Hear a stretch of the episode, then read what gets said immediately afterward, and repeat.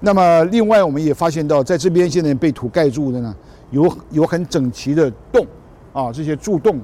那么这些柱洞呢，这个我们怀疑呢，它也是日本时代呢呃建筑的一个遗留啊。那么这在这里面有发现到日本时代的酒瓶啊，它可能呃把这个洞废弃之后呢，就就把它丢在里面啊一些酒瓶。那也许时间更早一点，到清朝的时候啊，这样这样一个柱洞。所以光这一块地方呢，其实里面就包这最下面是圆山文化啊，然后上面是铁器时代的文化，然后上面是日本时代的文化，然后这边有一些西班牙人的这些墓葬啊，那这上面还有一些清代的这些遗留，然后一直到晚近的呃这些像铺的这些柏油啊，都是更晚近的，所以这是代代表人类在这个地方生活，然后一点慢慢的累积起来的一个地层啊，所以我们这种。考古学里面叫文化层啊，就不同的时代、不同的文化，然后在这里慢慢的累积起来啊，然后再堆积起来，再形成了这样一个地层啊。那么，所以所以后来他们日本人在这边盖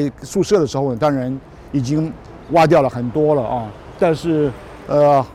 很幸运的就是说，有一部分遗留还保留在这里。那这也是唯唯一的哈、所谓叫做劫后残余、劫后残留的。这些文化的遗迹啊，所以因此呢，这些既然是劫后残余的哈，那我们更应该要珍惜它，否则的话，那就更没有了啊。所以这个是对于我们整个和平岛、对于基隆、对于台湾而言的话，这都是一个非常具体的，我们很难再看到的一个人类在台湾生活的一个历史的一个见证。